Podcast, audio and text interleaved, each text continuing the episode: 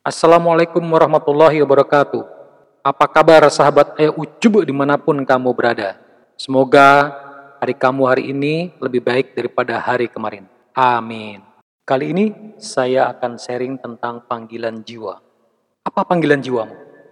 Apakah kamu masih belum menemukan apa yang menjadi panggilan jiwamu? Apa misi kamu dilahirkan ke dunia ini? Apa keunikanmu dibandingkan dengan orang lain? Mungkin ada yang sedang merasakan, saya kok sudah bekerja sekeras mungkin, sesuai dengan bidang saya, dan dengan penghasilan juga yang cukup, tapi kok rasanya masih nggak enjoy. Atau sebaliknya, saya enjoy menjalani pekerjaan itu, dan saya ahli di bidangnya. Tetapi, mengapa saya tidak pernah mendapatkan pekerjaan yang penghasilannya sesuai dengan keinginan saya? Atau saya enjoy, saya ahli, penghasilan cukup, tapi pekerjaan yang saya lakukan tidak bermakna bagi orang banyak. Nah, ini tandanya kamu harus mulai mendengarkan empat suara dalam dirimu. Pertama, suara dari tubuhmu atau panca inderamu. Kedua, suara nuranimu. Ketiga, suara pikiranmu. Keempat, suara hatimu. Hebat kan manusia? punya empat suara. Kalau hewan hanya punya satu suara, yaitu suara tubuh. Manusia punya empat suara.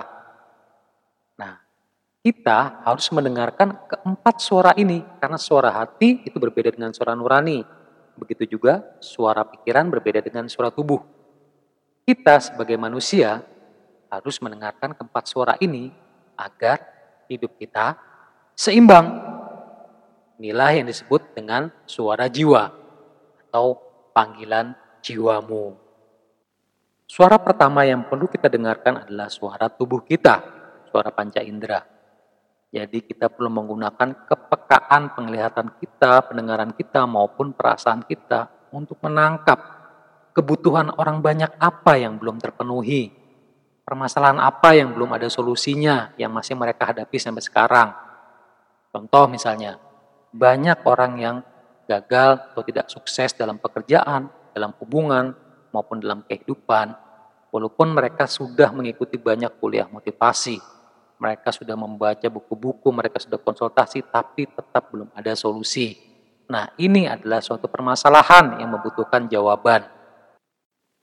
Untuk lebih mempertajam kepekaan kita terhadap apa yang dibutuhkan oleh orang, posisikan kita sebagai orang tersebut dalam melihat permasalahan yang dia hadapi.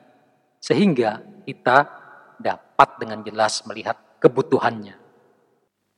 Suara kedua adalah suara nurani. Nah, suara nurani ini bentuknya inspirasi ataupun ilham.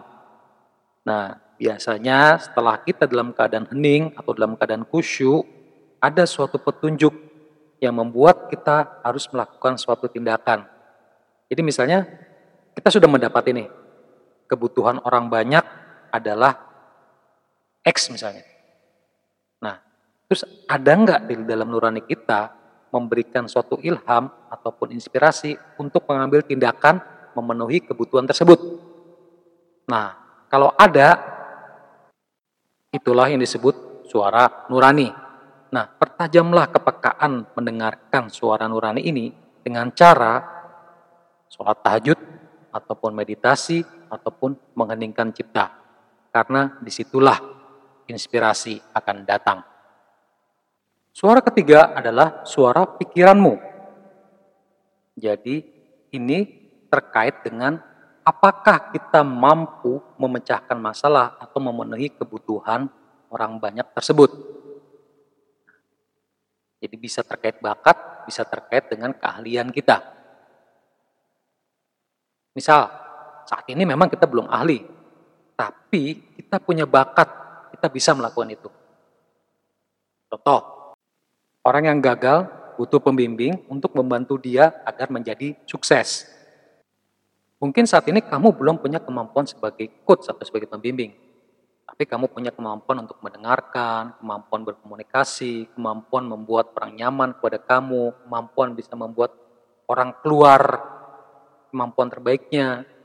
Nah, ini tinggal diasah dan memerlukan sedikit polesan lagi untuk membuat kamu memiliki kemampuan sebagai pembimbing atau sebagai coach. Suara keempat adalah suara hati. Nah, kalau suara pikiran tadi lebih kepada kemampuan, lebih kepada bakat kita. Nah, kalau suara hati ini lebih kepada keinginan kita, gairah kita, passion kita. Mau nggak sih kita memenuhi kebutuhan itu? Kalau dalam contoh kebutuhan orang terhadap pembimbing dan coach tadi, mau nggak sih kita menjadi pembimbing, menjadi coach mereka, sehingga bisa membuat mereka menjadi lebih sukses atau keluar kemampuan terbaik mereka. Ekstrimnya, apakah kita happy melakukan pekerjaan itu walaupun kita nggak dibayar? Apakah setiap kita bangun tidur pagi hari, kita bersemangat, kita bergairah untuk memenuhi kebutuhan orang tersebut? Nah, kalau kita bergairah, kita passion, artinya Itulah suara hati kita. Jadi, untuk mengetahui apa panggilan jiwa kita, terus mendengarkan keempat-empatnya, bukan salah satunya saja. Oke? Nah, pertama kita dengar apa sih kebutuhan orang banyak yang belum terpenuhi, terus kita tanya ke dalam nurani kita, kira-kira ada nggak inspirasi untuk melakukan tindakan memenuhi kebutuhan itu? Nah, kalau ada, lanjutkan lagi, kita punya kemampuan nggak? Punya bakat nggak untuk memenuhi kebutuhan itu? Nah, kalau kita pikir kita punya bakat, punya kemampuan, kita lanjut. Mendengarkan suara yang keempat. Sebetulnya kita passion nggak sih? Mau nggak sih melakukan itu?